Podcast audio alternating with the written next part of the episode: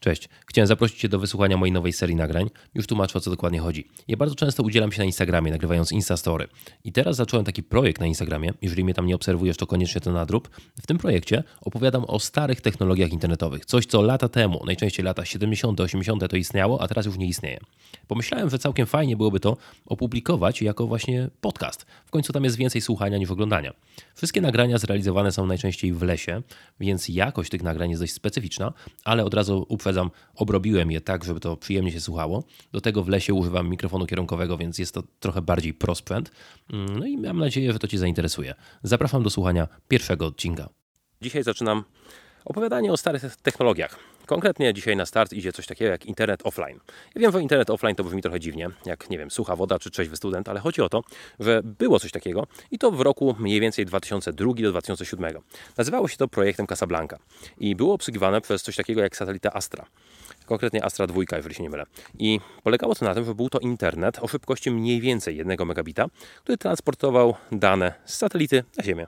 I można było sobie strony przeglądać, filmy oglądać, trochę muzyki posłuchać. No ogólnie ciekawy content.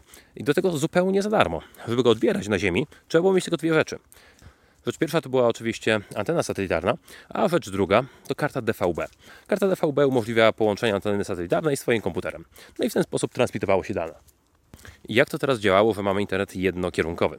No bo nie możesz nic wysłać do satelity, dlatego że Twoja antena satelitarna to jest odbiornik, a nie nadajnik. No więc działało to w ten sposób, że satelita cały czas transmitowała w kółko te same dane.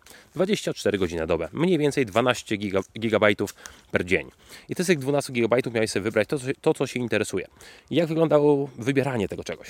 No w ten sposób wyinstalowałeś na swoim komputerze aplikację Casablanca, stąd nazwa. I Casablanca po prostu co pewien czas dostawała spis treści internetu, czyli co aktualnie dzisiaj leci sobie e, na Casablance i następnie z tego wybierałeś to, co Cię interesuje. No i teraz musiałeś co? Czekać. Czasami kilka minut, czasami kilka godzin, aż to, co Cię interesuje, spadnie Ci z nieba i zapisze się na dysku twardym. Internet przeglądałeś więc zupełnie offline'owo. E, no i dlaczego to się ludziom podobało? Dlatego, że było to darmowe, dlatego, że było to niesamowicie szybkie.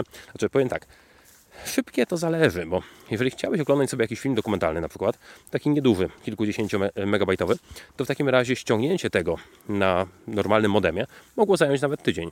Ściągnięcie tego na Casablance, góra jeden dzień. Więc w takim razie no, to było szybkie.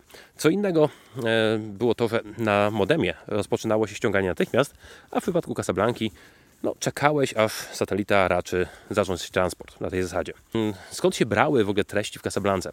Ludzie zgłaszali treści, jakie chcieli tam mieć. Najczęściej to były serwisy newsowe. Twórcy Casablanki sami wybierali, taki, robili cenzurę na zasadzie, co się według nich nadaje do Casablanki, a co się nie nadaje.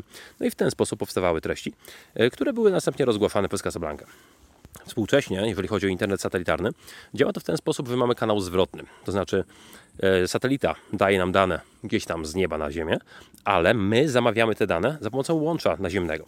Najczęściej jest to jakieś LTE, modem, czasami łącze stałe, różnie bywa, ale chodzi o to, że możesz mieć naprawdę najgorsze możliwe łącze na Ziemi, a pobierać dane szybkością satelitarną. Współczesne łącza satelitarne osiągają tak do 50 gdzieś megabit na sekundę. A co nam to wszystko daje? Po co ta Casablanca? Co kogo obchodzi, że coś takiego istniało, a już nie istnieje?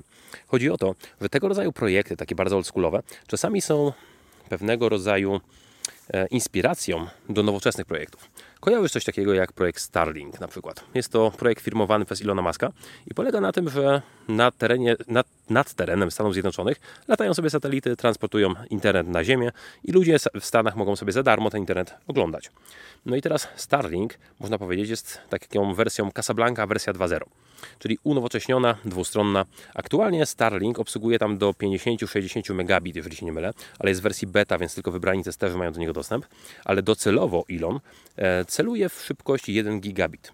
Teraz co to ma wspólnego z Casablanką? No, istnieje szansa, że gdyby coś takiego jak internet Casablanca nigdy nie powstał i nikt nie wpadłby na to, żeby transportować dane z satelit na przykład na Ziemię, to być może na przykład taki Elon nie wpadłby na to, żeby zrobić dokładnie to samo, tylko lepiej i w dwie strony. Więc czasami dobrze jest poznać takie oldschoolowe projekty, jak one działały, jak sobie ludzie poradzili z problemami, jakie problemy w ogóle mieli, bo być może projekt umarł dlatego, że miał jakiś problem. I gdy my po latach, minęło już 18 lat, prawda? No dobra, trochę mniej, od e, upadku tego projektu, my już umiemy te, te problemy rozwiązać. I teraz jak my możemy je rozwiązać, to my możemy ożywić stary projekt i na przykład sprawić, żeby w jaki sposób powstała właśnie taki Starlink albo coś w tym stylu, znacznie, znacznie lepszy. Dlatego ja lubię grzebać w oldschoolowych projektach, które umarły i sprawdzam, czy dałoby się coś ożywić albo zainspirować na przykład i stworzyć coś lepszego.